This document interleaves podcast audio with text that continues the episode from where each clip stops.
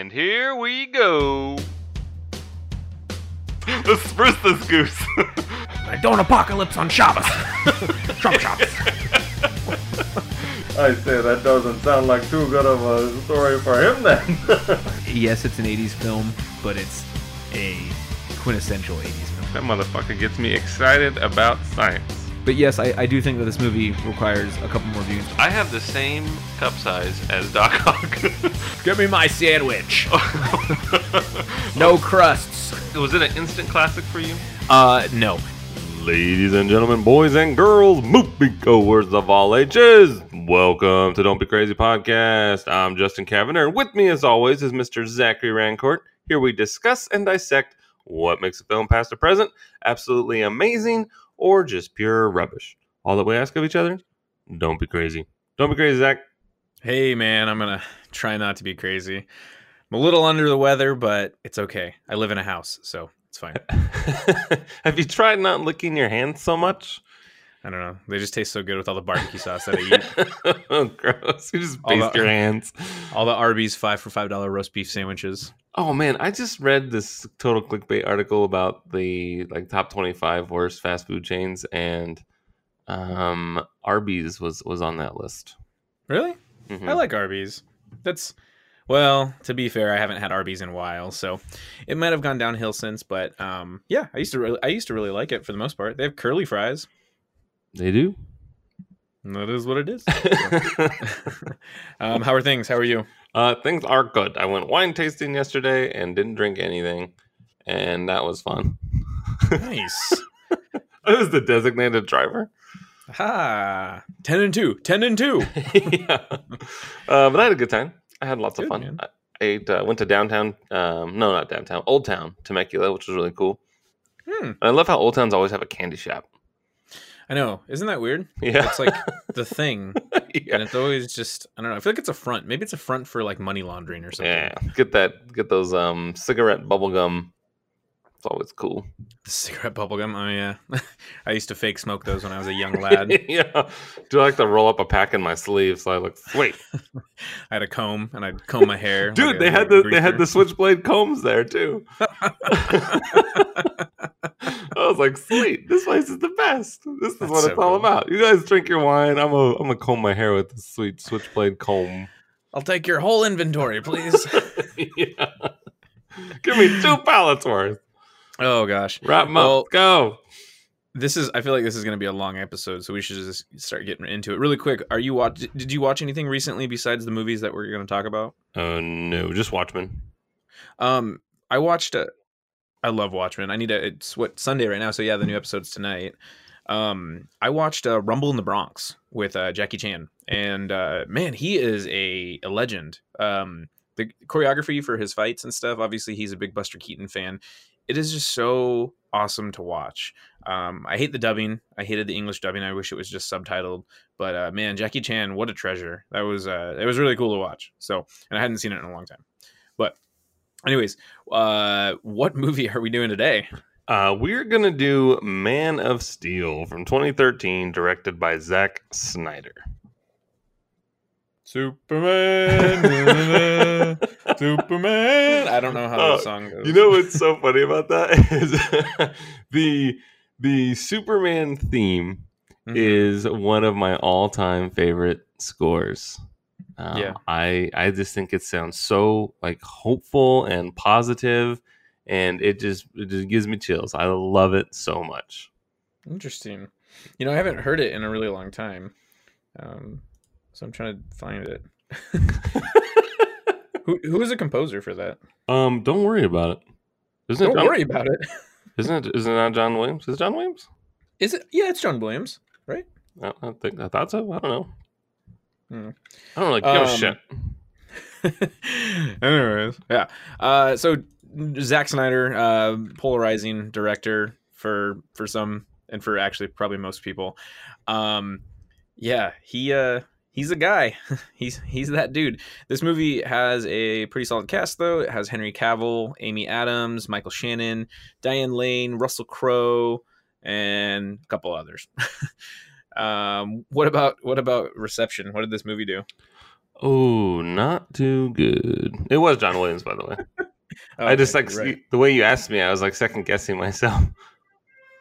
I was like, um, what? Is it that? yeah. Sounds like the start of.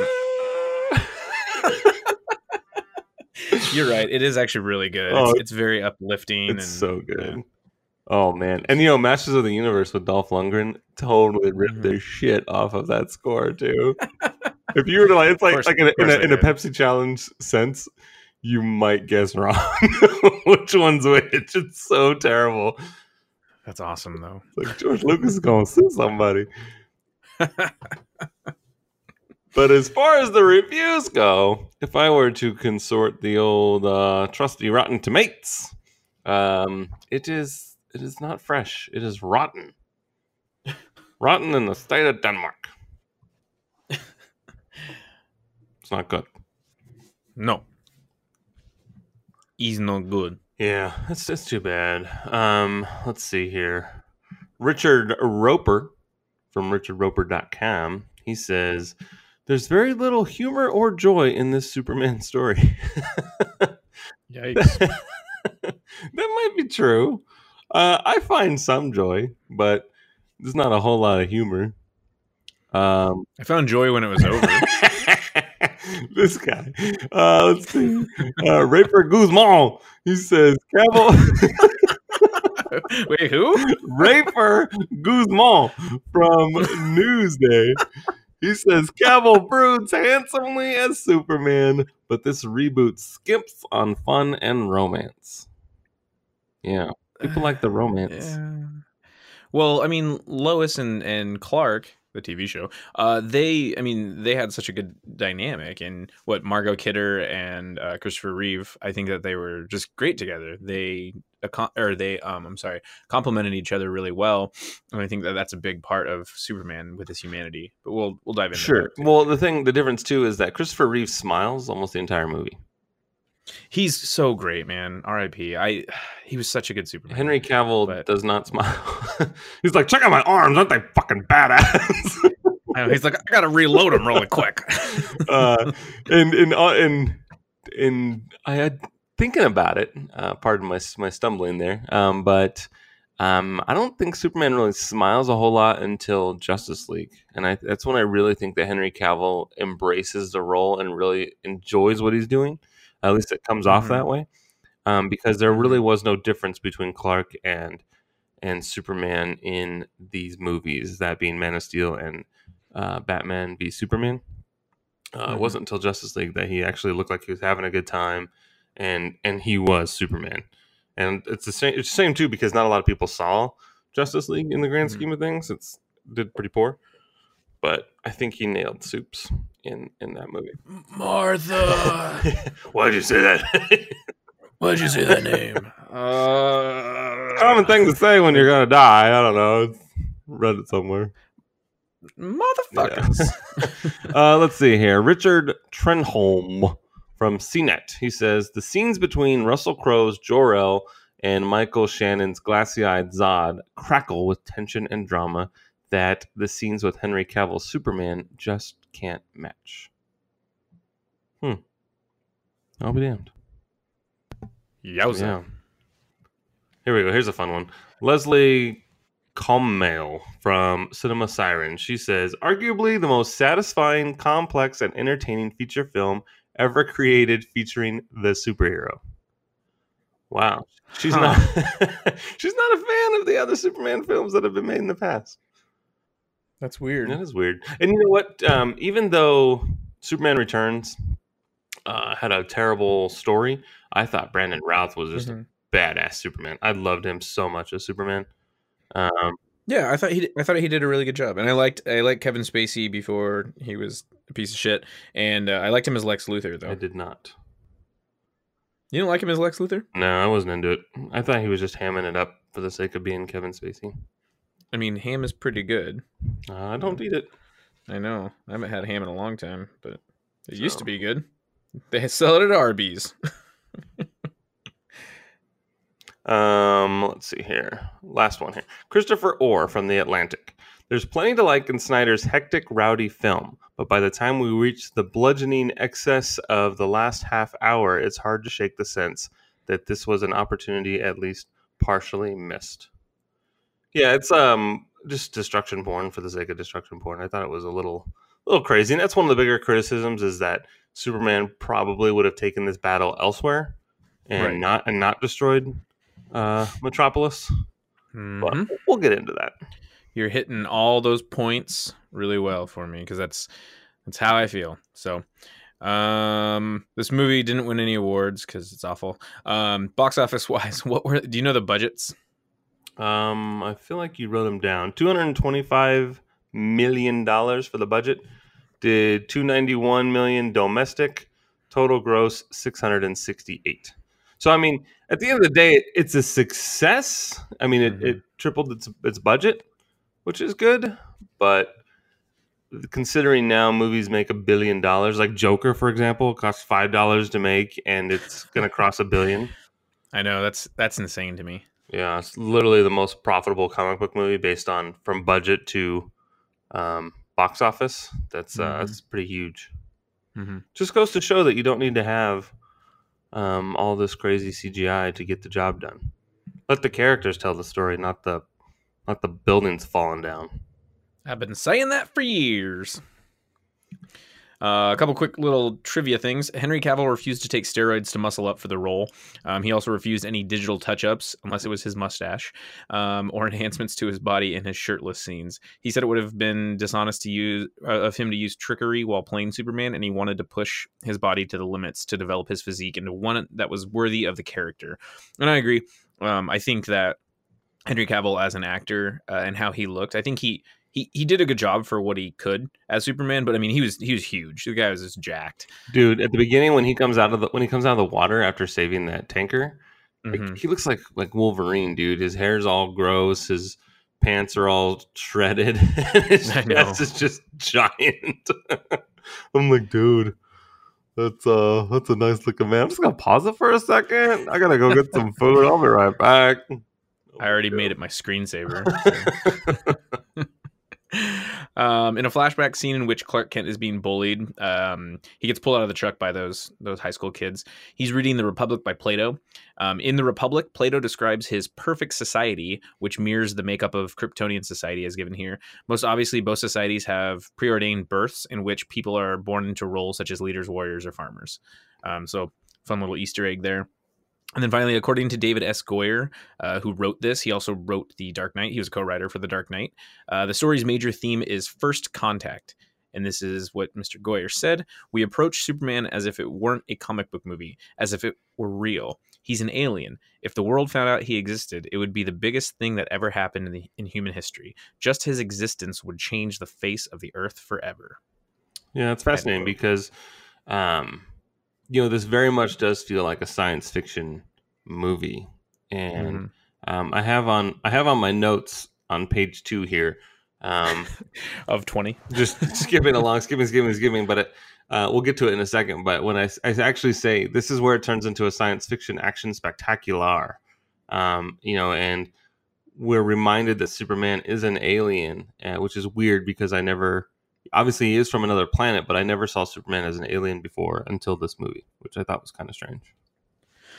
Yeah, and I mean that could go both ways. Like that could be like, oh, that's really stupid, or be like, oh, okay, I appreciate your your take on that, or what you guys were trying to do with it per se. Mm. Um, but yeah, um, do you want me to read a synopsis real quick, and then we can just start talking about it? Let's do it. All right, so so as the planet, I stole this from IMDb. Um, there was no author, so I'm sorry for Unknown poet of 2013. Yeah. And then I cut some of my own stuff into it. Um, so as the planet of Krypton crumbles, General Zod stages a coup and as concerned leader Jor-El and his wife send their infant son Kal-El to a distant world called Earth. While a young child travels through space with an object containing the DNA of his home planet, General Zod and his cohorts are sentenced to an eternity in a black hole prison. Named Clark and raised by kindly farmers Jonathan and Martha Kent, young Kal-El lives in fear of what might happen should his neighbors learn about his extraterrestrial origins, eventually exploring the world in search of himself. In time, Clark's travels take him to a frozen tundra where the American government has discovered an 18,000 year old anomaly buried deep in the ice. Daily Planet reporter Lois Lane has just come to investigate when, after venturing out with her camera, she has a profound encounter with Clark. Convinced that his presence on Earth is proof of life on other planets, Lois finds her attempt to publish the story thwarted by her boss Perry White, who rejects it outright. Later, the airwaves are hijacked by General Zod, who threatens to obliterate the human race if they fail to hand over Kal-El within 24 hours. Forced to embrace his otherworldly origins for the first time in his life, Clark Kent dons the special suit from Krypton and prepares to take a stand against an enemy far more powerful than he's ever known. The villains are eventually trapped back to the Phantom Zone, and Clark and Zod have a cataclysmic battle throughout Metropolis. As destruction is laid, Clark has to make the decision to save a group of humans as he kills Zod in the process, going against every belief that we are led to believe he upholds. As the government then decides to keep tabs on Superman, he reminds them that he is on their side and that he is here to help. Clark then is seen starting a new secret identity as an employee of the Daily Planet, assimilating into existence. Is the world ready for Superman? You be the judge. There you go. So, Cool. all right. I'm ready. Jump. Jump. Are you ready for this? I am ready. um, okay. So, Justin, what did you think of this movie overall to start out with? What were your? I'm gonna just ask you right now. What did you think of this movie? Uh, well, I I, I, I think uh, I, I can say that I enjoy parts of this movie. Um, I don't. I think that there are better Superman movies out there, but I do like that they took a risk and it's different. But um, I think at the end of the day, if if someone says, "Hey, let's watch Man of Steel," I'll be like, "All right, no problem, let's do it." If that helps, I won't like say, "Oh my god, it's the dumbest movie ever. I hate it. Oh, gonna cut myself because I'm sad now." Um, Whoa, jeez. I, I, I, think it has some um, interesting themes and some good conversation pieces. Most of those come from um, Jor-El and um, Mr. Kent, uh, Jonathan. I think he brings up some interesting points, uh, just questioning who we are as a species and how we are terrible. Um, you know, humans are we're an interesting bunch, and um, ultimately, are we worth saving? I think is a good question. Okay. Yeah. Um I didn't like this movie. I liked it when I was when I first saw it back in 2013.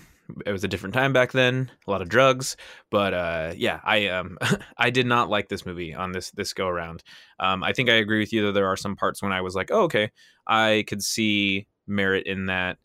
And I applaud them for trying to take a chance, but I feel with IP like this, it's really hard to stray too far. And they were the creators, Zack Snyder and, and Goyer, and even Nolan to a certain extent, were trying to bank on the success of uh, the Batman series. And they're two different characters, completely different characters. And so I ultimately did not like this movie. Okay, I think that's fair. Yeah. I think that's fair. So why did they? And you and I were kind of talking about this before. Why were they on Krypton for what you said? Nineteen minutes Yeah. is what you timed it. Yeah, it's, not- it's about 19 minutes, like 19 and a half. but, but who's counting? it does it does seem like a long time, but um, I do, I think what's important about this is uh, we're able to see who Zod is and what he's all about, and he's just a he's just a ruthless man, and his his sole purpose is to protect Krypton, and we'll get into that later. You know, you touched on it with um, the the book that Clark was reading and those themes in a perfect society and how you're born into your role um, Mhm. whether you're a, a worker bee or a drone bee or whatever whatever the roles are i forget um, A sexy bee. yeah, one of them stinger bees. Um, so I, I thought it was fun to see just how how upset he was. And um, it's important to see that clark well we'll call him clark um, that um, kal-el comes from a good place. You know his parents were good people. And what's important about his journey going to Earth and landing in Kansas is that he's raised by good people. Someone, someone of Superman's caliber. If he were, um, like for example, in that story, uh, Red Sun, like if he were to have landed in Russia, it would be a very different Superman than we know today. So Mhm. um, he was he comes from from good genes, we'll call it, and he's raised by the right people, and that shapes him into the man that he's going to grow up to be. And I think it was important to see that his parents were decent and caring and smart. And um, I think it was just a, a good dose of background. It probably could have been about like five, five or eight minutes shorter, but uh, you know we, we got to see we got to see the the planet. You know, you compared it to Avatar. I don't think we were recording at the time, but um, you know, Jor El, Russell Crowe, he like jumps on Watto's back from fucking episode one, and he's flying all over the place. he looked like Watto. I'm not joking. Oh, you Jedi mind tricks don't work on me. Russell Crowe, you are a very fat man. I can't fly you around. Uh, we got to see all these little baby pods in the water there, and um, Yeah. And I think what's important about that too is that we're able to see that this this looks like a very uh, like a utopian planet. It looks gorgeous, and these people, these Kryptonians, are about to lose everything. And just like here on planet Earth, we're exhausting our planet's resources. So there's a fun little parallel Mhm. there, and that we are doomed to this same sort of uh, finale there, where where we are literally killing our planet to try and better ourselves, and it's not working. Yeah. Like, I get it. It's it's it's a little on the nose, but I mean, I'm not the one that's ruining the planet. It's it's the corporations doing all the corporationy things, you know. so it's just, it, and I think it shows that it's these these this council, this group of of, of of officials that are making the decisions for us, and they are ultimately killing us. I get it. It's fine. Right. Yeah. I mean, you have those those bureaucratic, you know, yellow tape or red tape or whatever that you can't get beyond, and um, and that's kind of it, it- it's not different than than Earth. Right. They're very similar in the sense of you know, Jor El is a scientist and he understands what's going on, and he's like, "Look, y'all, we need to get out of here." And the other people are like, "You're crazy. We gotta And do something. what was that from? Uh, Saving no or no? Um, Oh uh, yeah, forgetting Sarah Get- Get 'Em to the Marshall. No, forgetting Sarah Marshall. Yeah, that guy. He's like, we gotta do something. it's one of his songs. Talk about saving the planet. But I mean, Zod even says, like, you know, you guys are sitting here in your ivory and ebony towers. and you're just you know, you're you're wasting time and you're killing everybody. And he's like, that's that shit sucks, and I'm gonna stop you. So I mean, yeah, excuse me, that's um that's a popular thing that we're seeing with a lot of these comic book movies is that the the bad guy thinks he's doing the right thing, and and his end game is to save the planet. That was his goal, and he will stop anyone and kill anyone that is trying to prevent him from doing so. So I actually really liked that, and and I think Michael Shannon is a, is a fantastic actor. Um, he he does play a villain a lot in movies, but he's he's a good villain. Um, and I think I, I definitely got a Eric Killmonger vibe from this. Um, even though this movie obviously came out before Black Panther, but Eric Killmonger Monger was one of the first real villains in a superhero movie that I almost related with, just in the sense of like he's actually not that wrong. I mean, sure, yeah, he's you know he's wrong. Genocide is is is not right, but you kind of understand his motivation. And Zod, he even says he's like, not a day goes by that I am not haunted by you know the death of your father, but I would do it again to ensure the existence of of our race. So he is so determined to continue his race, and that's like his his life's mission. But um, he he does have feelings. He's not this very he's not a Terminator, right? Like he's not just going and, and killing and doing whatever. He has his reasoning behind it. So I really kind of do appreciate what they were doing with it. And then I don't remember the General Zod from the Christopher Reeve movie if that was what he was like. Yeah, he's kind of he's a little bit more dickish and a, more of a prude, and um, it's just a little bit different. He's like the new so full thought. Oh yeah. uh but maybe I mean they could have accomplished. I feel like they could have maybe still accomplished a lot of the effect of this without spending so much time on Krypton.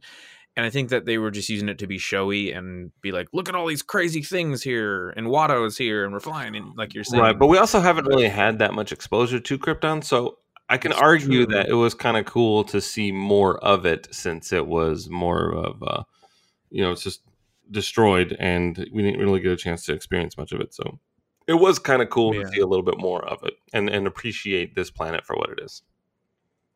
yeah. Um. Well, okay. Then what were you talking about for for Plato? So let's. You want to talk about that? We can go for it. Well. So well, I mean, I don't really have. Well, I mean, I mean, so so we can say that all the all the people on Krypton are born into a role, right? Um, Mhm. that I, I actually have. Um, the perfect society. yeah, yeah. So there's this part where General Zod at the end of the movie when he said when he's holding um, dust in his hand and he's saying, "Look at this. We could have built a new Krypton um, in this squalor, but you chose the humans over us. I only exist to protect Krypton. That is my sole purpose for which I was born. And every action I take, no matter how violent or how cruel, is for the greater good of my people. The greater good. And now and now I have no people. My soul, that is what you have taken from me. That's pretty hardcore. So I mean, that's how he views Yeah. the world. That he he no longer has purpose. Yeah. Interesting. So he's just he's he's following in that cyclical nature of of what they um what he he thinks his home planet Yeah, should continue to be. that's all he knows. Yeah, that's true. Um and I think that's that's why he's a good antithesis to to Superman because Clark was sent there and he was what what the first natural birth on Krypton in like a hundred years or something, um, and they knew that he could have the choice of what he wanted to do and it wasn't and Jor-El explains this to him. He said you know everyone has roles but we sent you because you can choose. And um and that's really interesting and and I like that that aspect because you're right like in in Red Sun when he lands in Russia if he would have been if his upbringing was different he could have been a bad guy Mhm. um so I think that that was that was cool that you know they got to show his parents doing something good and it kind of rubbed off on him obviously Right, and even Jonathan Kent says something to the same effect. You know, he says, you know, you have to decide what kind of character you want to be, Clark. Whoever that person is, good or bad, he's going to change Mhm. the world, and that's that's powerful stuff. Yeah. So I mean, Yeah. this movie definitely. I mean, the material is already there, but it's fun to be reminded that yes, Superman doesn't have to go along with this. Like he's choosing to to support us when humans are selfish and cruel and fearful and at the end of the day they just want to survive and, and people do um, make bad decisions uh, maybe even something out of character but that's who we are and Yeah. and we can only hope that superman will accept us for our faults and that's Right. that's some powerful stuff any other hero or or alien in this case would be like man fuck these guys they're the worst they're always talking really loud on their cell phones Yeah. they're texting while they're driving crosswalks Yeah. when they shouldn't be especially in, in downtown people always walk out on the street before it says walk and i'm just like Mhm. man you're gonna get hit by a fucking car. And i'll be like Superman's not gonna save you. i'm gonna be like like uh, lloyd christmas eh, when when the guy chokes over on his pills and he just like is like pointing at him and laughing. It was just a goof. Why don't you eat up and we'll tell you pills are good. Pills pills are are good. good. Yeah that's totally what it's gonna be like. Uh, so Justin, w- one of my biggest issues with this, and it's, and I'll try not to make this long-winded, but wait is this all about krypton or is this the whole movie this is the whole movie because so Krypton. I mean, you you you shed some good light on it. Like I understand it hasn't been done before, so we get to kind of see this, and you know, albeit it's it's very sci-fi and it, you could turn this on and you'd be like what fucking movie is this um so so i get it but like i i understand your standpoint on it too for sure but anyways moving on um so one of my biggest issues with this film is that Superman is this symbol of hope, and they they even kind of slowly talk or they talk about that really briefly with like what does the S mean? It means hope on my planet. Superman is about what truth, justice, and the American way. So he is this beacon of light in in comic books. So when Superman, Sure, a, a 1938 version of Superman is Truth, Justice, and the American Way. right? Well, and and asterisks on the American way, but but you still have this character who you've developed for these decades, and when people think of Superman, because Superman is is world is known worldwide. Um, Yeah. when you think of He's the greatest superhero of all time. exactly, um, he has no flaws really, other than kryptonite and whatever, but he has no real flaws.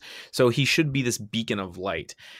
And instead, I think Snyder made him this reluctant, confused, and reserved, like almost I wouldn't even say he he's like the hero per se, but he was thrown into something and he's like, fine, I just gotta do this because I have to do this, right? Because I guess it's the right thing to do. He he was never really sure of himself until maybe the end. And I would even argue that maybe he, he still kind of wasn't sure about himself.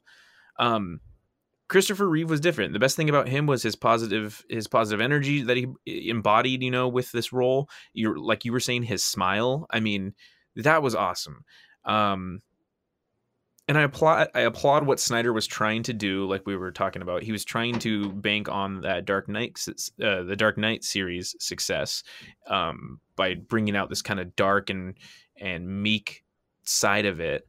But I think he pushed too heavily on the negative whiny aspect of Superman. Well, okay, so moving moving on to when they actually get to Earth, Mhm. you know, there's there's a a non-linear childhood um, storytelling that's happening where it jumps back and forth between him being an adult and a child, and things are triggering memories. And as a boy, Clark was terrified of his powers. He wasn't able to understand who he was. Um, all the kids are making fun of him. They're bullying him, and they're gi- basically giving him every reason in the world to hate humans. Yeah. Um. So he doesn't owe us anything, and and I think it's it's important to note that we have given him nothing to want to help us. We have done nothing but make his life miserable as a child to adulthood. Even as an adult, when he's in that um, like Alaskan town or whatever, there's that truck driver that's just a total piece Mhm. that's giving him a hard time. He's like, "Oh, I just want to rip this fucking guy's head off." and he's like, "Fine, I'm gonna go beat up his truck instead." Right? So, I mean, I I can get why he. I think any normal person would feel the same way. Like, what what have you done for me? I I have I have lived this life. I've saved people um, countless times, and all you guys do is give me a hard time. So I, I, I get it. You know, he's he's been bullied his entire life when he could when he's a god amongst insects and Mhm. he's put up with it. So um, he's a very patient man at the end of the day. Why was he bullied so much? Like I don't I don't understand. He didn't he was just reading a book and he gets bullied. Like what why do you think know, that kids are kids are terrible. Um, he keeps to himself, and maybe they just wanted to pick on him. He was smaller as a child, and I don't know. Kids are mean, dude. Kids are They're the mean, wor- they're the worst. Especially with the internets. But I mean, even so, like you know, Jonathan Kent recognizes that the world is a cruel place, and he fears for his son. And it was one of those things where he's going to be if if he if his powers were discovered, then he'd be poked, poked and prodded by um, you know scientists. In the name of science, we're going to figure out what this boy is. You know, um, to the point where he would rather let harm fall on others than risk his son getting exposed. So they have that interesting conversation where he's like, well, "What was I supposed to do? Let him drown?" And his dad's like, "I don't know, maybe." That was a really so that scene just right there. What I'm saying is when he's like, I don't know, maybe that really took me out of it because I'm like, hang on a second, like hold up. He could have saved these kids or let them die, and you're saying you don't know if it was right for him to save it because I think I think that like you're right. I understand what you're saying by um, we he doesn't really owe us anything, and especially with how ugly the world has been, but to have him sit idly by when he has the power to stop this from happening and save these people and the fact that jonathan was was like well i mean i don't know just to protect you that that pissed me off because that was not that's not superman exactly. It's a very un Jonathan Kent thing to say. But I mean, that's why earlier I was like, you know, humans are selfish. They are cruel. They and they are fearful. So it's like those those three characteristics right there summed up Jonathan Kent in this movie. yeah It's crazy. um and i I think one of the things that that bugged me with Jonathan Kent, I mean, and I like Kevin Costner, and he did he did a good job for what he he could for this role. But one of the things that kept bugging me was how he almost made this, he flipped this and put the blame on the world. So the world isn't ready for you. The world is going to do this, and I mean, to your to what you were saying too, like the scientists and stuff that would poke and prod him just to discover what's going on. Um, I don't even know if that's necessarily fair because it, it mixes up the message of this movie. It's like, look, we're really shitty, but he's going to give us a chance. Or, hey, this world is worth saving because there's a lot of good people here. Some like it's it's really convoluted, and I don't like that they were doubling down on that fact that he's trying to teach Clark how to be a good person, but he has these weird. You can be good, but only only to this extent. You got to hide your identity, sort of thing. Um, Well, I, I just think just to to play to advocate for the devil. I think he was just trying to say that the world is not ready yet, but when it is, then you can make your decisions on how you want to present yourself. but what when what warrants them being ready? I don't know. It's a Yeah. good question. So, and that's kind of what I mean. Like, but I mean, that lady, that lady that came into the house that was saying, you know, this is this is like scripture. This is gospel. Yeah. Like this, your child is, you know, blessed. You know, she she is looking at it from a religious perspective, and right? and that can be very very scary. You know, that that's like going back just a couple couple hundred years to when people were burned for being a certain way, or hung, or drowned, or whatever. So. Um, people get scared and do really dumb shit, man. yeah, And I mean, we even get to see a bit of that. You know, we'll fast forward here in a minute, but um, once the world knows that we are not alone in the universe, people start to act a little bit differently. So they're so quick to give up, you know, this person that's been living among them. hmm Um, and that's that's crazy.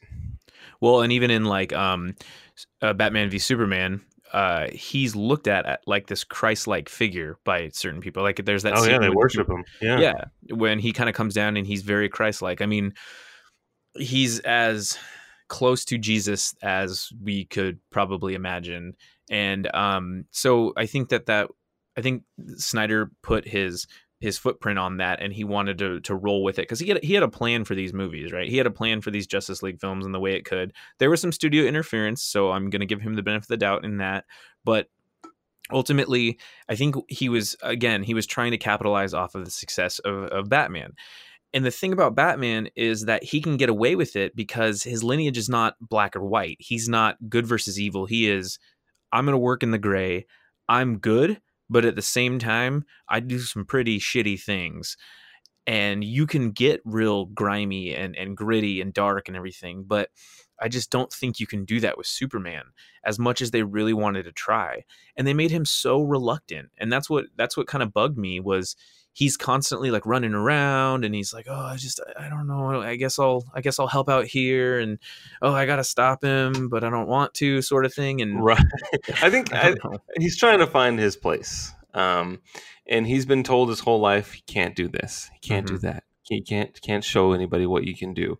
Um, so he's been living in the shadows. You know, he is saving these people, but he's not taking credit for anything. Um, he's he's trying to live up to um, Jonathan Kent's like uh, ideals, um, but eventually, it's enough is enough. Mhm. Um, but I mean, I get that. I mean, you listen to your parents and you know you don't want to disappoint them. And his dad obviously meant very much to him. And he didn't know who his real parents were uh, at this point in the movie, anyway. So, um, like, I, I get it. Um, but it, it is weird because if you were to watch the original Superman, you know, it, it is it is much more linear. He's a he's a boy, then he's a teenager, and then bam, he's Clark Kent, and he's uh, working for the Daily Planet and then he goes out as Superman. It's all positive things, one after another. It just keeps going. And when he's fighting people, he just picks them up and hangs them over a light post or something. He's not hurting anyone. Mhm. Most of the time, he's just, "Hey, I'm Superman. I'm gonna fuck your shit up," and they're like, "Okay, well, just take me in." You know, he doesn't. He doesn't. if you were to punch somebody, their head would go flying. You know, or he could chuck them Uh-huh. into the sun or something. He's he's just way too powerful. Mhm. Um, and so one of the things about this movie is he's not really hurting other people. He's only hurting other Kryptonians because they can handle the, you know, he's, he's Ivan Drago and the Earth is Apollo Creed. you know, they're, they're gonna lose. So- in America. exactly. So it, it's definitely interesting how he doesn't hurt other humans. He's just like, eh, I'm just gonna go punch this guy instead, or beat up his truck. You know. yeah. Um, I, and I think, but what you're saying, like how he he listens to his father and everything. So, what do you feel though on that the highway scene when he gets killed? Because Clark could have saved him in like a nanosecond, but he he I understand what he Snyder was trying to have him do is is like, look, this meant so much. The ideal of his father meant so much to Clark that he stayed back and listened to him. But he just watched his dad die. Yeah, And- that's weird. Versus having a heart attack and that being something that he can't stop. that's what I mean. And like that's what that's something that really really bugged me because that was the setup for his reluctancy and he continues mm-hmm. to do that throughout the film when Superman is the guy that will catch Lois Lane when he's nowhere in sight, right? Right. Or he, he comes and he saves the day. It's not a oh, she is always falling. And I love Amy Adams, but my gosh, he saved her probably like six times in this movie. And I'm like, why are you in these precarious situations? Like, stop. that that really really bugged me. That kind of stuff kept taking me out of it. And I like like I'm saying, I always applaud originality and in trying to you know um break the mold a little bit. But for something like this, you, you I I don't think you can do that. Um, So speaking of Lois, she actually doesn't come in until 34 minutes into the movie. really? Oh wow. Yeah, time that one too. Um, yeah, it's a long time. So I mean, I think it's like a two hour and 20 minute movie. So it's it's a long movie. Um, but yeah, 34 minutes. She arrives um, at the Arctic. So, uh, along the lines of that critic that was talking about um, the romance, do you think that's a, a really big part in the Superman story? Is the Lois Lane and Clark Kent aspect, like their love? Um, I think so because it's not only is Kryptonite his weakness, but so is Lois. Yes. You know, it's going to put him in a precarious situation more often than not. It's part of his vulnerability is his willingness to to save uh, humans, and Lois especially. Yeah. You know, he, he could get the job done in two seconds, but now it's going to take five seconds because she's falling from something. You know, so it's just it's it's just the way he is. Yeah. I But, um yeah, I, I I think that romance is important for their um, story. You know, they're obviously going to fall crazy in love, and and I like one thing that I do like is that she knows pretty quickly that he's Superman. You know, it's not him lying like, "Oh, hey, I'm gonna go to the bathroom. I'm gonna go get some cigarettes, and maybe I'll come back. Maybe I won't. I don't know." Um, There's a phone book I- over I'll- there I need to go into. yeah, I always hate it when a hero has to lie. I, I hate I hate the lying. Mhm. Um, I, I honesty is the best policy, and it and it just gets a little absurd when they just don't know who you really are, Mhm. especially if they're like your closest friend. I just don't think that it's true.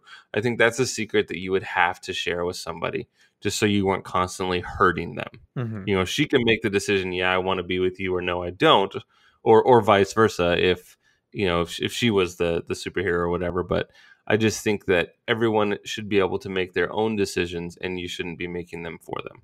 And in this case, if you're not telling them who you are, then you're lying. You're not you're not flat out telling them. You know, by by keeping it is how you're lying. So I like how she figured it out, and he's just like, "Yep, that's me. Check this shit out. This is my farm." Well, and especially with so he he he puts his glasses on and I'm like that's clearly Superman. I mean, how do you, you Right. you know, and I think that um I was unsure at the end if she knew it was him or not, but she did. I think you can kind of tell he's like, "Oh, you know, he's like, "Hi, I'm Clark." And she's like, "Oh, nice to meet you." And has this kind of smirk, the shit-eating grin like, "Oh, I already know," sort of thing.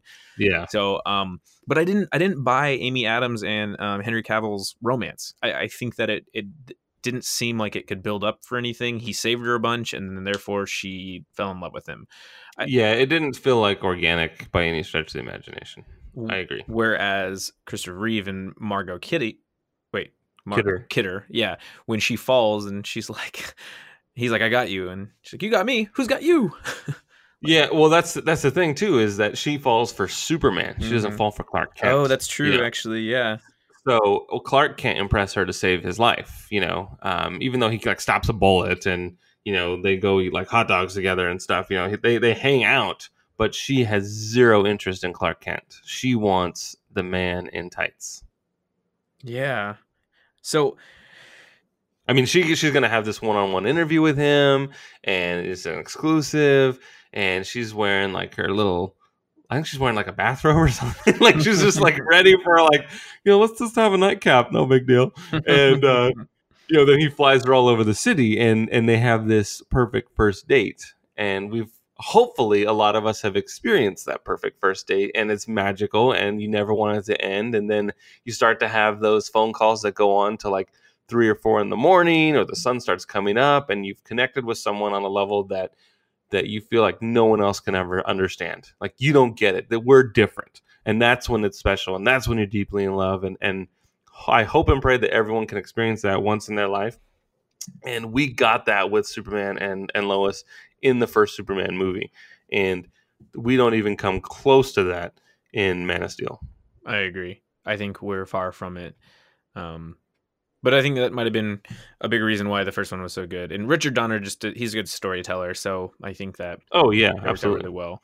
Um, so I want to talk about Zack Snyder, and you and I were kind of talking about this before the podcast. But why do you think Snyder has not been able to really do anything "quote unquote" good since 300? I mean, oh shit I know that Dave. I know that Dave really loves Zack Snyder. Like he's his Oh, number yeah. one fan. He named his World of Warcraft character Zack Snyder. Why? I don't know. He just, just likes him that much. That way he can say, "Well, of course I love him. I named my World of Warcraft character after." nice. But what, what what's what's wrong with Snyder? What why has he just is is he just a con man? Is he just so good at pitching these ideas to to producers and to studios that they're like, "Yeah, here's 225 fucking million dollars. Go make a subpar movie." You know, I don't, I don't know because I, I like a lot of his movies. Like what? Um, I mean, I like 300. Okay, I like that's Dawn not, of the Dead. I liked. Um, Dawn, yeah, that's good. Dawn of the Dead is good. um, I actually like Justice League. You like Justice League? Mm-hmm. I was not impressed. It was way too short. They crammed way too much into it. Could not stand Steppenwolf. Awful CGI. Um, uh, yeah, the list goes on, man. Sure. I mean, I, I get it, but but part of the reason, most of the reason why I like Justice League is because of Superman, and he's barely in the movie. It's but true. that that is the Superman that I know and love, and Mhm. I I think that Cavill knocked it out of the park. And when he shows up, everyone just feels at ease. Like once once he accepts that, hey, I'm back to life. I get to do this again. And he's like, all right, here we go. What do you want me to do? Yeah. you want me to save these guys? You want to beat up this guy? What do you, what do you want? Like, we're all a team here, but I could do this on my own. Yeah, yeah. You guys, you guys can have your. along. Yeah, I love that. I'll let you guys have your moments. yeah, I, I love that. I think that's so fucking cool. Um, but I mean, as far as as far as Mr. Zack Snyder is concerned, when it comes to his directing, um, you know, I like Dawn of the Dead. I like 300. Um, I like Watchmen. I couldn't stand Sucker Punch. I hated that movie. I will say that I will. I can watch Man of Steel pretty much whenever. Mhm. Um, you know, I, I- I think at the end of the day, I, I enjoy it as a whole because it makes me think about certain things. It's not the Superman that I'm used to, but that doesn't necessarily mean it's a bad thing. Right. Um, it's just it's just different. Um, Batman v Superman, I wasn't really into at all, but there are parts that I really really like about Batman v Superman, specifically uh, Ben Affleck as Batman. Uh, he is just a, a menace, and he's huge, and Mhm. he's jacked, and he's just murdering people, and he's angry. He Uh-huh. is just an angry, angry Batman. Well, and, and- and I really, really like that. He might be misguided. You know, he saw, you know, when, at the beginning of that movie, he- the battle is happening between Zod and Superman, and and Metropolis is falling apart. And and he's not Batman in that moment. He's Bruce Wayne trying to save his people. He's just trying to get to to his building as quick as possible and save as many people as he can. And and he fails. And I I think that he holds a grudge very very very well, and I like how he is is always trying to be that one step ahead, and he's trying to to bring Superman down. Like this guy brought this to us, I'm gonna end it. It is now my responsibility to stop this man, and I thought that that played out very well. The movie itself wasn't all that good, but I like the way Batman was portrayed in that movie.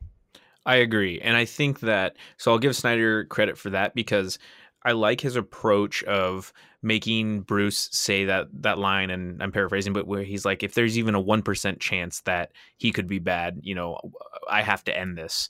Um Right. because he understands that that type of unlimited power should not be wielded by anybody. And so that was his motivation. And, and Batman v Superman drew a ton of inspiration from The Dark Knight Returns. I mean, almost shot for shot for for some pages, right?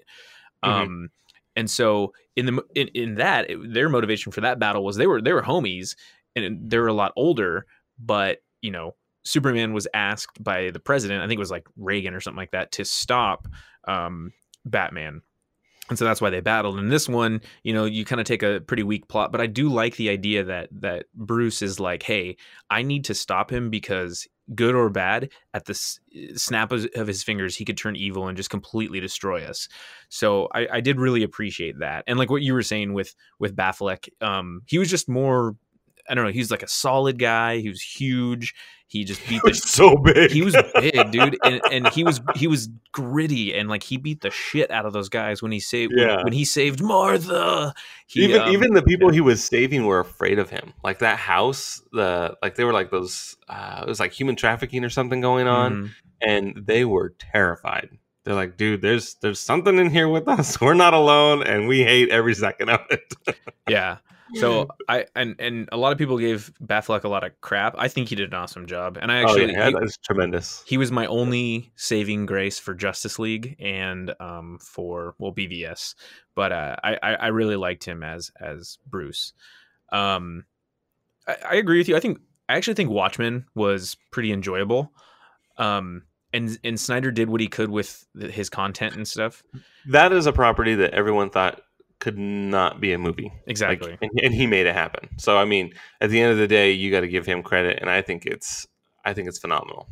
I- I, I get that people it's not for everybody, and I totally understand that. Mhm. But as someone that has read The Watchmen uh, uh, at least five times, I can I can say beyond a shadow of a doubt that I enjoy the movie more than the graphic novel. Really Yeah. interesting. Um, so I, I think one one of my biggest gripes with with Watchmen the movie was the absurd amount of power and fighting capabilities all of them had. Because the coolest thing about Watchmen the graphic novel is they're just average people. I mean, well, they're not average, but they're normal people, right? Um, they can't kick a guy and he flies twenty feet back. Um, but in in the movie, just in in a very Zack Snyder trope, he makes it these crazy slow mo fight scenes or just ridiculous. Right. Which I hate the slow motion thing. That's Same. like my biggest pet peeve. It's like, dude, if it, it, it's being shot in 24 frames per second, my eyes can can pick up what's happening. It's not Yeah. it's not hard. Yeah. I, I get it. And you shouldn't have to slow down so I can see that one raindrop. There's there's six thousand raindrops on this screen right now, and because it's going so slow, I've had the opportunity to name each and every one of those raindrops. he um he does that in Man of Steel a little bit too. He does some of his trademark like zooms where it's very Mm-hmm. jarring. And I don't know if you picked up on this, but I knew it, I saw it right from the get go. It almost seemed like he was filming with um like a handheld camera or like steady cam or something that wasn't that steady because it was Yeah. it was shaking a bunch and and I was like is this for you want like an effect of the planet is I don't know vibrating or something but it was it was weird and it really took me out of it. I'm like you can accomplish Yeah. all of these from actual like you know still shots or whatever. Sure. Yeah, he just he's just trying to add some some flair to his movies. Trying Um, add a Snyderism to it. But yeah, I understand what you're saying with the Watchmen and, and the the superhuman strength. But I feel I feel like the justification for that is bringing the comic book to life and just showing why these people are better than who they're fighting. I don't know. It's weird. Like um, in traditionally in comics, it's hard to sometimes see how strong people are when they're punching them or whatever. It says pow or bang or Yeah. zip or whatever. So um, I just think this was a way to to sort of uh, bring that to life.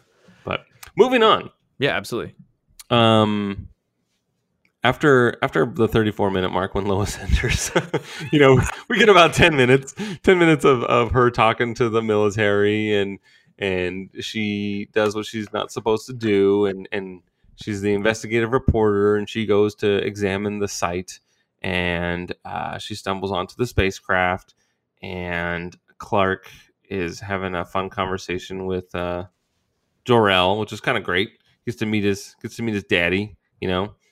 Um, anyway, I'm, I'm skipping forward. I'm sorry. I'm, I'm fast forwarding. But she gets in- injured by um, like Rosie, the robot from Jetsons, tases her, and then he has to cauterize her wound. Um, and then he um, rescues her. She's fine. She now she she has seen this firsthand. I eyewitness account of of a super being that was able to fix her. He gets in his ship. He takes it away. Um, that our military is mad at Lois for for breaking the rules, and now we get that that one on one time with him him and his father, which I love. I love how he's able to learn um, a small piece of who he is. The music's building up, and you know he's he's about to take on the mantle of Superman. And and Jor-El says this line that I love, and he says, "In time, they will join you in the sun." And I thought that's really cool because you know he gets his power from the sun, and they're all going to be together. It's going to be joyous. Like he has faith is something that is brought up a couple times in this movie. You know, having faith in humanity, having faith in yourself, believing in yourself, and this is he knows that his son was was left out uh, to his own devices, and he wasn't given that opportunity to to grow with his parents and and learn right from wrong. And he's hoping and praying that that he's going to meet the right people. And I just thought that was really cool that he was able to to to finally meet his father in a in a really weird, ghosty sort of way, an, an Obi Wan Kenobi way. And um, I don't know, I just I really like that, especially when he starts to, to learn how to fly. When he's that's really when he's starting to believe in himself, like, hey, I can do this. And you're gonna stumble. You know, it's the whole you got to crawl, learn to crawl before you can walk kind of thing. And he's doing the jumps Superman that, like, who can leap over a building in a single bound. You know, it's sort of paying a nod to that because he didn't fly right away. Um, and then when he does fly, when it shows the sonic boom effect that's happening when he's breaking a sound barrier, Mhm. I love that. I think So that's so I. freaking cool. yeah. Oh my god, like I just love that. You know, and even in the trailer when he's up really high up in in like space, like in the in the atmosphere and everything, and he's just kind of taking it all in, and then he takes off flying, and then we saw in the trailer for a second him zooming in the sky, and then you see the the white air breaking behind him. Mhm. I was like, oh my god, fucking Superman! I love Superman. It's gonna be so cool. Wasn't really, but it was. Cool. it got me excited. You know, it was the visual cue that I needed to just. I get really emotional with Superman. It's so crazy.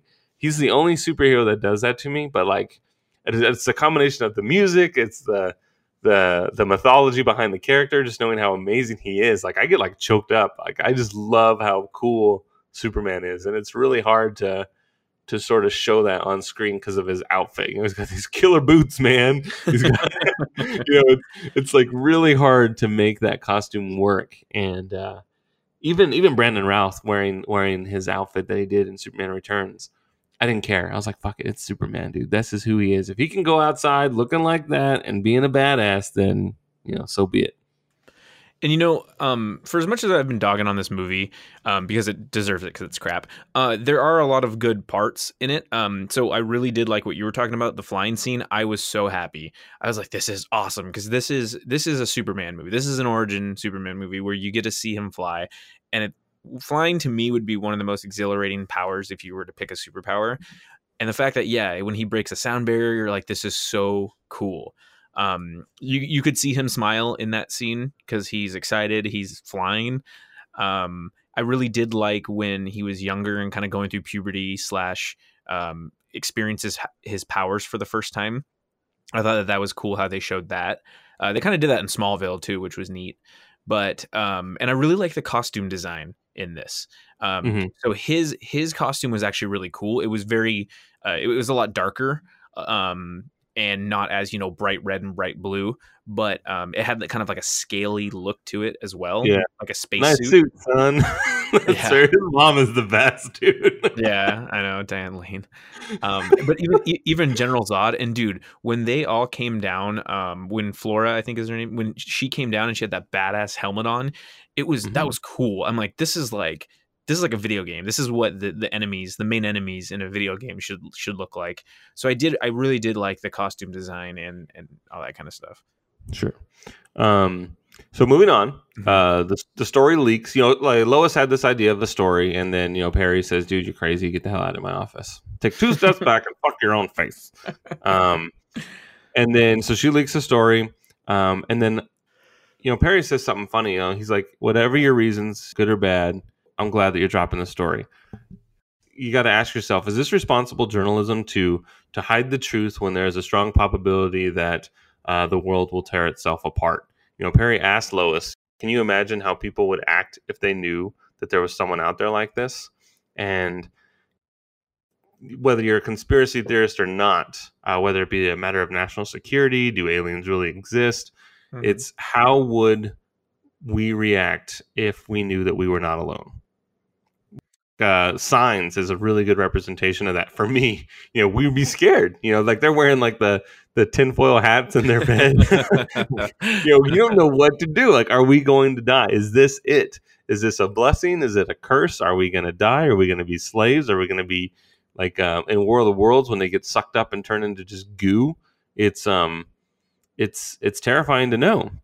And then you have fucking General Zod who just to, he does like this outer limits thing where he controls the horizontal and the vertical. you know, he's like, You are not alone. My name is General Zod. I come from a world far from yours. I have journeyed across an ocean of stars to reach you. I love that line, by the way. Mhm. For some time, your world has sheltered one of my citizens. I request that you return this individual to my custody. For reasons unknown, he has chosen to keep his existence a secret from you. He will have made efforts to blend in. He will look like you. He is not one of you. To those of you who may know of his current location, the fate of the planet rests in your hands. To Kal El, I say this surrender within 24 hours or watch this world suffer the consequences. And that was transmitted across the entire planet in every language, um, which I thought was really cool. Like Mhm. just one blanket statement, but it was terrifying. It's like, who the hell is this guy? he's Michael Shannon. yeah. He's just such a scary dude. Oh my god. And and then that's that's when we get to see what what humans are all about. And you know, they get really scared and they even Perry just flips his switch. He's like, dude, you gotta fucking come forward. We gotta get this guy up. Mhm. And um, you know, he was a guy that we thought was going to be this responsible journalist, and then now, right now, he's doing something that's out of character because we all want to survive, right?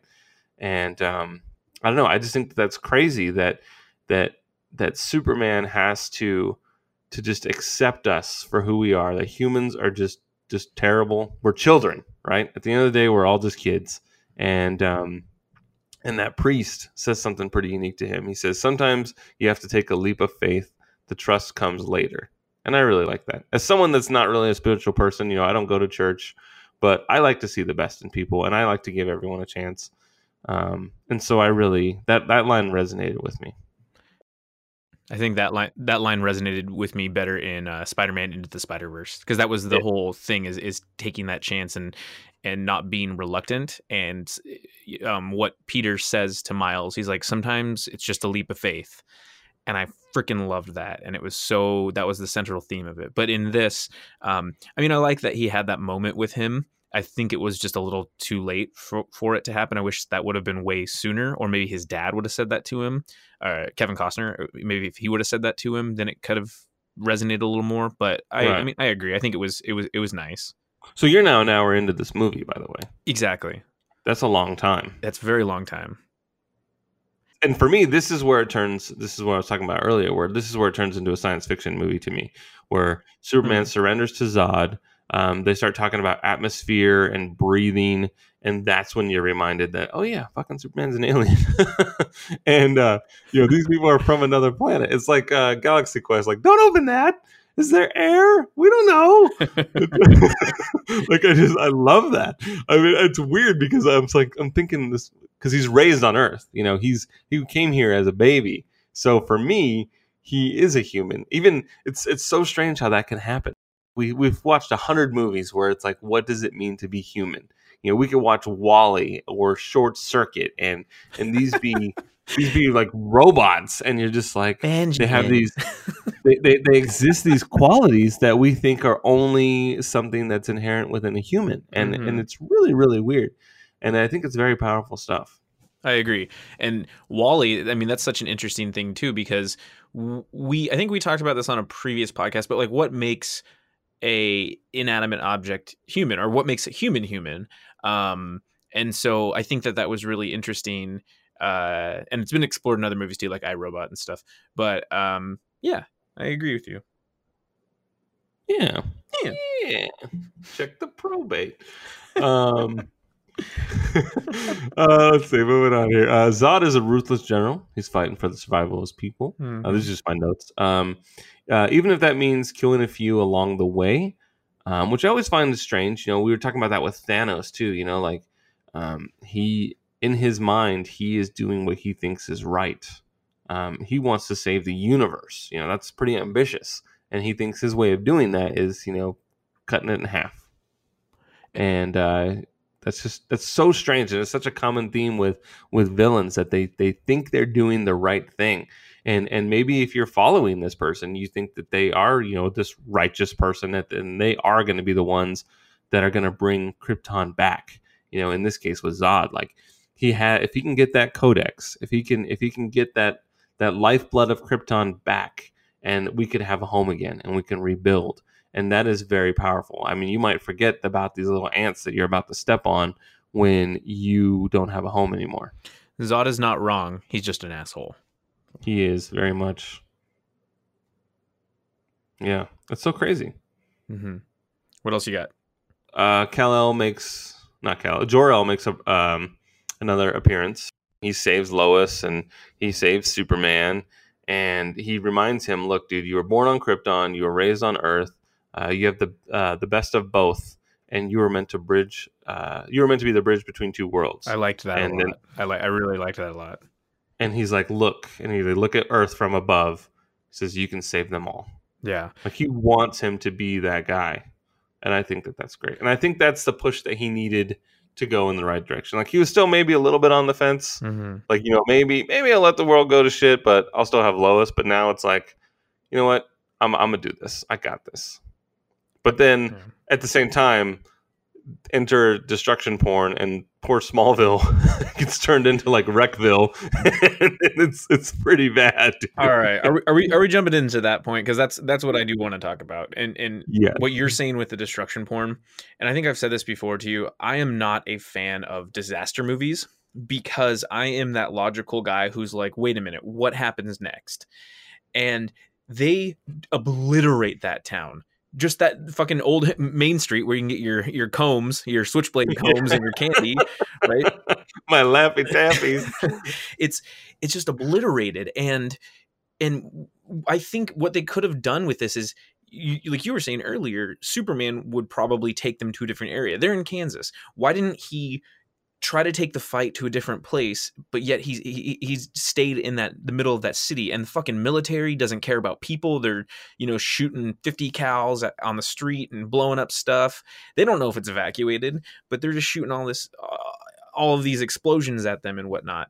Um and that that really made me mad because when you sorry if i'm jumping ahead a little bit too but you fast forward to the to the big general zod fight scene and superman has a complete disregard for what is going on around him so maybe he's saving the city from general zod but in the meanwhile he's destroying millions of uh, of dollars worth of, of bill- billions right? And but not even just that he could be essentially killing people through that. Like he's slamming through buildings and windows there could be people in there. I doubt that they would just be evacuated. And so it's it's so interesting that you had to do that and that destruction porn side really pissed me off. I was like this needs to end. And i feel like that's where the majority of the budget went was the goddamn cgi Yeah, they had to destroy a lot of buildings. dude they destroyed so many and it was really starting to bug me because i was like why do you need this? It's it's needless why you're slamming him through six buildings just to you know get his lip bloody or something. Right. No, I get it, and that's that's kind of where I lost it too. I was like, man, they could easily just be destroying crops. They, no one eats that much corn. Come they on. killed my fucking- corn. and then uh Faora, she says, you know, the fact that you pos- you possess a sense of morality, uh, and we do not gives us an evolutionary advantage. hmm And if history has proved anything, it's that evolution always wins. Yeah. Oh, But not in this case, because it's fucking Superman. Well, but I was gonna say something about that. I can't, I can't remember exactly. It was kind of towards the end. Yeah, I can't remember. hmm Yeah, I mean, I, I did like that line though from her. Yeah, that makes sense. Um, here comes the world engine. It's designed to terraform the planet, uh, killing, excuse me, killing Earthlings and ensuring the survival of Kryptonians. Mm-hmm. Um, sure. So you got that's that's where you know we get to see Earth being destroyed and more destruction porn. Um, uh, we get to hear about the Phantom Drive. Uh, it bends space. That's how he left. Uh, that's how Superman left Krypton. Arrives to that portal, which we see at the very beginning of the movie. Um, it is the same technology that exists on Zod's ship, and um, they're going to create a singularity, and it'll save the planet, and everything sounds great um, when uh, Jor-El tries to reason with Zod, which is impossible because he was bred to protect his people, and that's the only thing that he knows. He's extremely disciplined. Like Zod does not change one bit in this entire movie, Yeah. which which I kind of like. Um, he's never he has like zero conscience whatsoever. He's just like, nope, this is it. This is the way it's got to be. Um, Jor-El's like, you know, you're talking about genocide, and he's like, yes, and I'm arguing its merits with a ghost. like, yeah. like you calling me the crazy one? Like, what the fuck? Yeah. Get out of town. I thought I killed you ages ago. Then he lets him know, like, look, dude, like, I want you to know. Maybe you, maybe you can feel pain. I don't know, but just know that I'm gonna murder your son and I'm gonna recreate fucking Krypton off from his bones and deal with that. He gets rid of him once and for all with his little flash drive that he has. Um, His flash drive. yeah. um, but uh, you know, another thing that I like too is um, one of those moments that one of those emotional Superman moments that I have is when um, Superman's standing in the World Engine beam. The music's building up. Uh, Jenny Olsen, uh, Genderbender, and um, and Perry, they're about to die. Um, Oh my god, I I just I'm so sorry. I just got that now by you saying that. That was supposed to be Jimmy. Oh, okay. Anyway, sorry. Go ahead. Um, you know, Superman flies right into the World Engine to destroy it, and he's screaming the whole way, like it's sort of a Mhm. "never give up, never surrender" kind of vibe. Mhm. And um, hey boys, I'm back. And and I I just fucking love that dude. I'm like, yeah, Superman. I And like agree. he, he doesn't know how this is gonna end, but he just knows he has to do it. And I love that. Like it's it's so cool. It's so selfless. And that's the cool thing about Superman is that he is just so he's he's so far above and beyond what we are as a human race. And he is so selfless and he he will protect us no matter what. And that's that's one of the coolest things about Superman. He doesn't have he doesn't um uh, he's beyond a shadow of a doubt. He's just like the greatest superhero ever, and I and I love that about him. When I was a kid, I didn't really get it, but as I got older, I really started to love Superman. hmm He didn't he didn't resonate with me as much, and and I think a lot of that, like I'm a diehard Batman fan, and I think you know that. But the reason why that resonated with me so much was because Batman the animated series, they had the Superman one on Fox, but that just didn't it didn't do it for me. Um, and I wasn't around for the Christopher Reeves movie, and I'm sure you were though, right? well, Um, yeah, I mean, it was it came out in '78, and I was born in '80. But I mean, as a boy, I watched Superman. sure. And In I fact, the opening credits still get me sick to this day because it has like this little motion sickness thing where the names come at you and then they shoot off to the left and Oh, the yeah. right. And I'm and I just start to when I was a little boy, I was drinking this stupid Welch's grape juice, which is so gross, and it made me throw up because I was just watching the opening credits and I get nauseous and I, I just chucked it all over the living room. And and uh to this day, anytime it's on, I'm like, oh fuck, I can't watch opening credits. And I love the Superman music, but I just like, I just start to think of the grape juice and the Oh vomit, God, and, and then you know what's funny in Superman Returns, the end credits pay a nod to that, yeah, and they and they're just like the opening credits for Superman, and I'm just like. Oh my god! And Rand, Randy Van Dyke and I, we went and saw it. Uh, like this is one of the first movies where they didn't do a midnight show. They did like a seven o'clock viewing on a Thursday, you know mm-hmm. and we went and saw it after work and I'm just like, oh god, I like grab his arm, like if this is happening. I'm, like, I'm just gonna close my eyes, man. Just let me know if there's something else happens, but I can't, I can't, I can't, I can't. That's so interesting. I didn't know that. That's Yeah. so weird. Oh shit, sorry. That's so weird. Um Oh man, that's funny. Um, Okay. In my notes, the whole thing about which I already read, but it was Zod's line about "I only exist to protect Krypton," and um, Superman identifies him. He's like, "He's a you're a monster. You're a monster, Zod, and I'm going to stop you." Um, and what's what's interesting about that is because they're they're both trying to do the same thing. They're both trying to save their people. Um, they're just going about it two very different ways. One's on the offensive, one's on the defensive.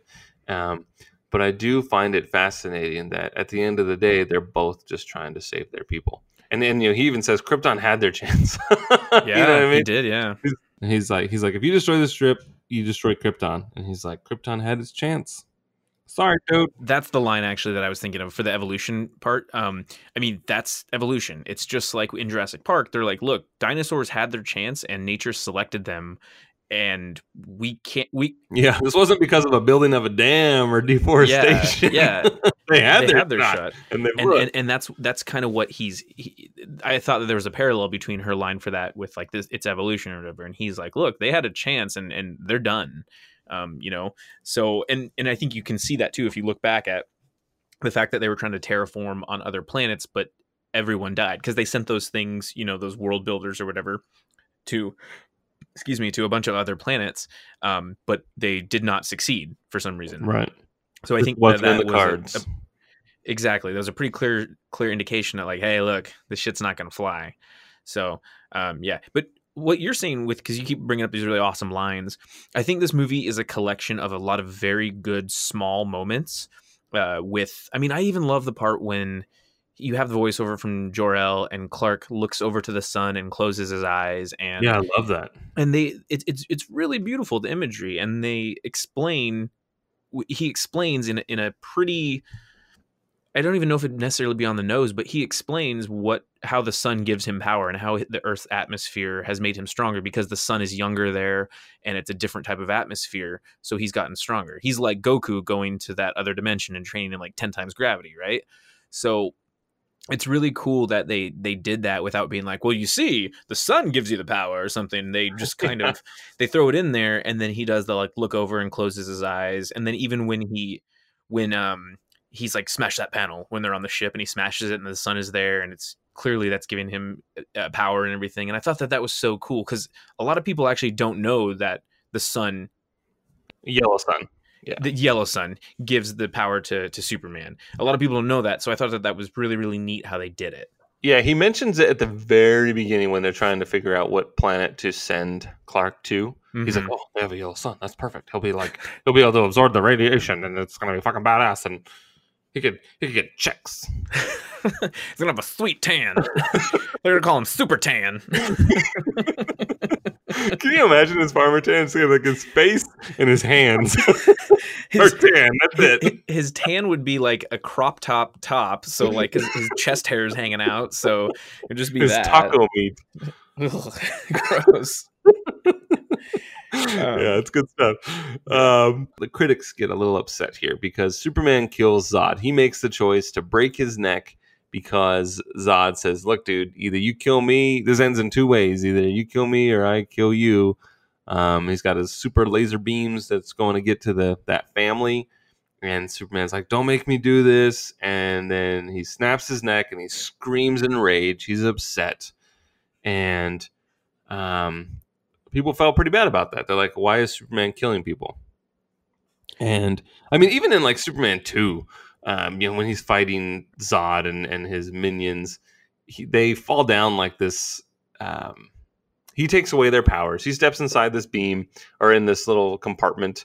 They press the button, and what's supposed to happen is Superman's supposed to lose his powers, but he reversed like the polarities and things, and then so um, Zod and his minions lose their juice, and then Superman picks him up, breaks his hand, and then pushes him against the wall, and then he falls down into this this pit of terrible. And we presume that he dies. There's been like a billion cuts. Of course, there's like the Donner cut. There's Yeah. the theatrical release. There's um, a TV release. Remember when when movies are shown on TV, there's extra footage that sometimes miraculously shows up because of due to editing from commercials. They're able to add more stuff in. Um, there's there's one where they actually get arrested. So I mean, the version that most people saw in theaters, you know, he just punches him, he falls down a ravine, and he probably dies. And then Superman blows up his Fortress of Solitude. So whoever was in there is going to die. So I don't really get why it, everyone was so upset. Most of it happens off screen with the deaths. So I guess I kind of get that versus just straight up Rambo breaking neck style. But uh, breaking necks and cashing checks. He's like, all right, family, you go, you guys owe me like $50. It's Well- twenty five dollars per eye beam. There's two eyes. That's fifty dollars. Pay up. We're running a special. It's ten percent off today. Forty five dollars. You owe me forty five dollars. um, I I do think that it was. I really did actually like that he had to make that choice. He's like, you know, you need to stop this. Like he's pleading with Zod to to not do it, and then he he has to break his neck because he knows that that's the way. And that was symbolic because that's the end of Krypton. That's the end of his people, his race.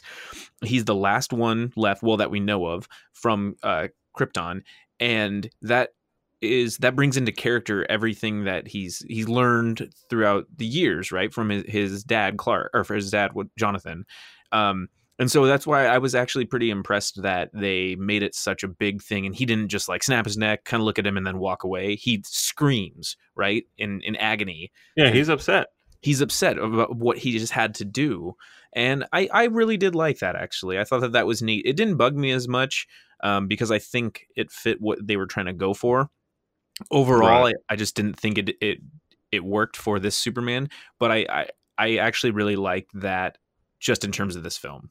Hmm We were talking earlier about how Superman would take the fight away from the city, and in Batman v Superman, they like really hammered home like, oh, it's after five o'clock, so everyone's gone for the day. There's no Yeah. one in those buildings. Thank God. It's Columbus Day. It's a government building. No one's at work today, so it's okay.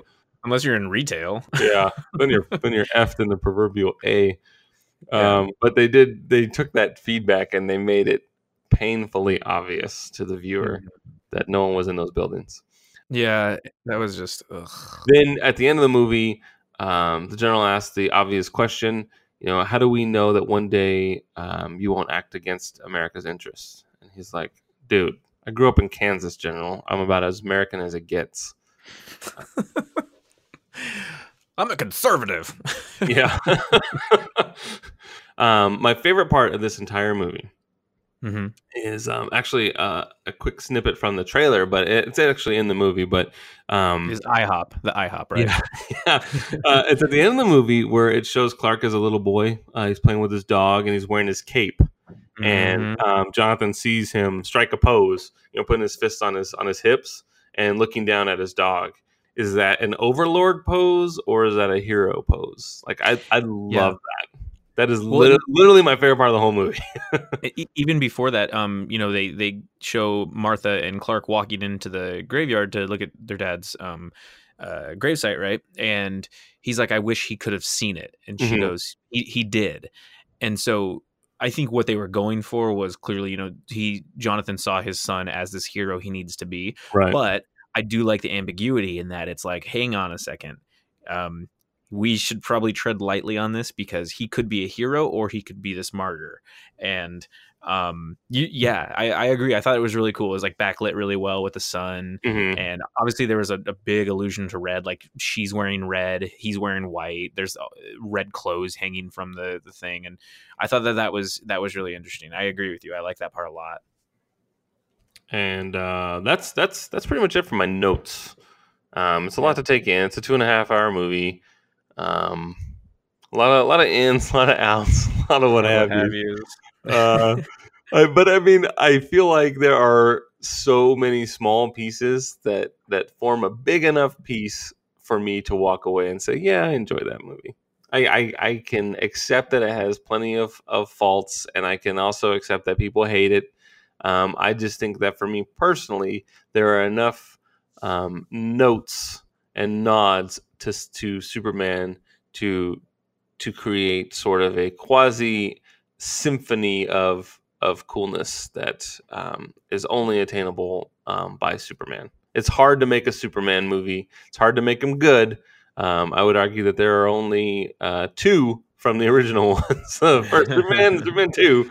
Uh, they get pretty big. Um, and then and then nuggets from from Superman Returns and, and Brandon Mhm. Routh is a huge factor in why um, Superman is cool in that movie.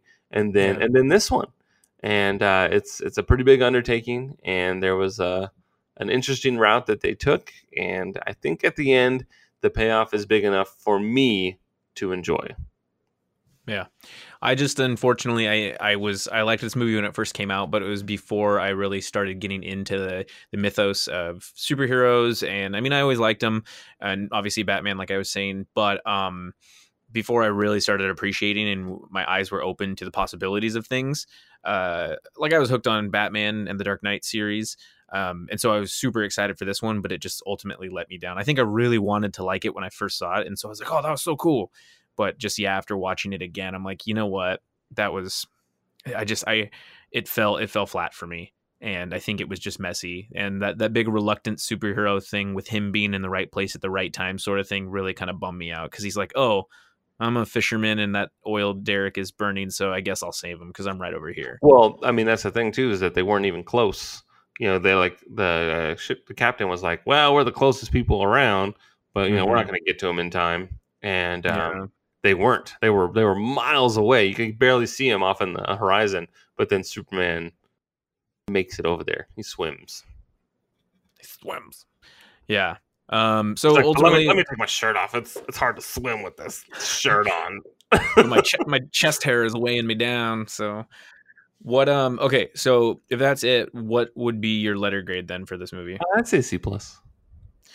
Yeah, I'd probably say a D, D plus, probably. Um. And it's it's just really unfortunate because I think there's a lot of good little nuggets, and I really kind of like the trajectory that they were trying for, but there was a lot going on with missed opportunities in this one. Um, and I and I feel maybe Snyder was trying to think long term instead of the short term. He was trying to think of, hey, we need to develop this DCEU sort of thing. Right. And that's that's when you get into trouble. If you can just make a movie and it be amazing and then build off of that, then I Mhm. think you have a, a really good shot. Yeah, you can have ideas about where to go next, but I Mhm. think if you just try and have one complete movie, um, then you will find success a little bit better that way. Yeah, yeah, yeah, yeah, yeah. Cool. Well, yeah, that's all I have, man. That is all I have too. That was Um, fun. Yeah, that was good stuff. I like that. I'm gonna always remember now to bring you Welch's grape juice. Oh Uh, yeah, I don't think they Oh, sell it anymore. Sure Vomit do. juice. Oh god, makes me nauseous thinking about that. It's like, wow, this puddle looks a lot like Grimace. This is pretty sweet. Gross. Oh, all right. You want to take us home? Yeah, thank you for listening to another fun and festive episode of the Don't Be Crazy podcast. There, remember to follow us on Twitter at DBCrazyPod, at EdgyArmro, and at ZachDale60. Uh, remember to check out those little pod snacks that uh, Mr. Zach has been making for us. You got Parasite, you got the Lighthouse. I'm sure there's gonna be another one sometime soon, maybe on the on the Terminators. We all need more Terminator. They got this is like part 18 now. Um, but go ahead and share your thoughts with us and let us know uh, what you think. Uh, I'm sure most of you do not like Superman, uh, Man of Steel, but maybe after this conversation, you might think about it a little bit different. It's possible, not probable, but we'll throw that out there. Um, go ahead and give us your thoughts on what movie we should do next. Happy to take that feedback, and just uh, please don't be crazy. Thank you for listening. Thank you so much. Thank you so much.